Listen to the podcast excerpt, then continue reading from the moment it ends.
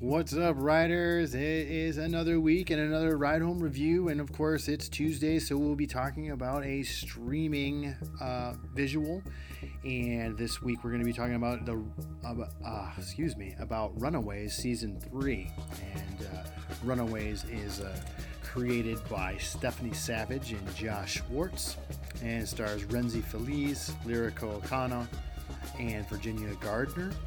And before we get into the bulk of this, let's uh, subscribe to Ride Home Reviews on your favorite podcasting platform, whether it's Google Podcast, Apple Podcast, or Spotify or Pocket Cast, any one of those.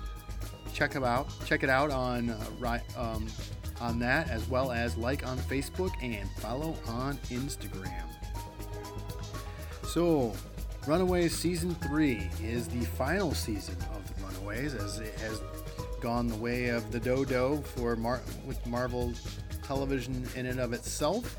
Um, and so this season kind of wrapped up the whole parents versus kids uh, story arc from the previous two seasons, as well as introduced a new uh, foe in the guise of Morgan Le Fay, and who is portrayed by Elizabeth uh, Hurley, and and then it just, you know, obviously closes it closes out this this uh, arc for Marvel tele- television.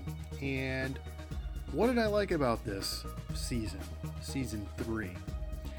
Well, first of all, I liked Elizabeth Hurley as Morgan Le Fay. She just seemed like she was born for this role. In fact, you know, seems like her voice echoes in my head when I come across Morgan Le Fay as a Marvel comic villain and from the past. And she was obviously well cast in this in this um, in this role. Uh, I really really enjoyed uh, what she brought to the show as a villainess, um, and of course, obviously with her past intertwining with the with the uh, with the current characters, or especially um, uh, the uh, the Wiccan character. Um, her the character's name is slipping my mind at this point in time.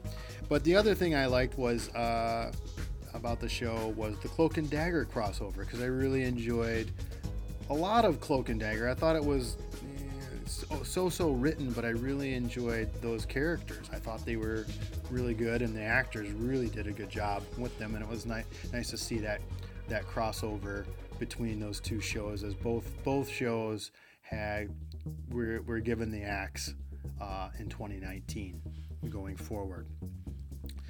And so, but that goes, that moves me into what I didn't like about this season of Runaways. And the list is a little long. I was not real thrilled with the way that this um, this series played out, especially with season two tagging being so much stronger after the season one development. Um, y- you know, the first thing is about the story arcs. I would re- really would have liked to see that the story arc of the alien parent, you know, the resolution with Jonah and all the other stuff happen at the end of season two to move into season two.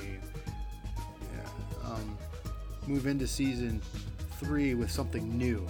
Um, I, I feel like uh, Elizabeth Hurley, as much as I liked her and liked the choice of bringing her in, I just felt she was rushed too much. There wasn't much development in what she was trying to accomplish and wasn't given enough story arc. And also, it just didn't play out towards the end. And then they, yeah, they just didn't write it very well. And that, that didn't, um, it just didn't go well because uh, another thing that I didn't like was the very last episode. I thought it was just a waste of an episode. It was, it was like, what is this time? What is this going? What is going on here? This is how you wrap up all this work that was done um, to this point, um, and it just just fell real real flat, um, and it was it was just just not the, not what I thought was going to happen with this show. So the story arcs, just in general, other than a little bit with the Cloak and Dagger and a little bit with the the Morgan Le Fay, it just had had flashes. It just didn't just didn't pan out because if there's such connection with what um, the Marvel universe is doing with the the dark dimension and wizardry and sorcery that I thought it could have played out a lot better. And also, there was obviously because they knew the show was getting X, the budget cuts were in, and we didn't see some of the stuff that we were able to see in this. Especially going into the second episode, we didn't see much of the dinosaur, uh, old lace. We didn't see enough of their powers. A little bit with the wizard, the you know the sorcery. Um, it's pretty much stay with Nico. Um, but then the visual effects with the cloak and dagger was was same. It just yeah, it just was not great. The CG was not good at all, and it just this whole the whole the whole season just was not great. So obviously, my favorite episode was the cloak and dagger episode because I thought that went well. It was just a great story from beginning to end. Character development. It's like they spent all their time on these on this crossover and made it made it stick that they forgot about the rest of it. So, so that's where I'm at with that. This uh, this season I give a no, a very big no to because it just did not um, follow up with what was built, even though they knew that they were going that this was it, and just go out with a bang. I mean, what have you got to lose?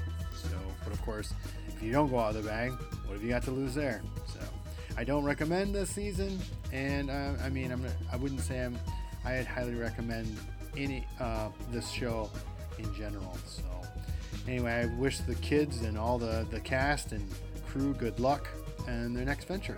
But that's it for this week, and so don't forget to subscribe to Ride Home Reviews on your favorite podcasting platform or like on Facebook, follow on Instagram, and until next time, watch something cool.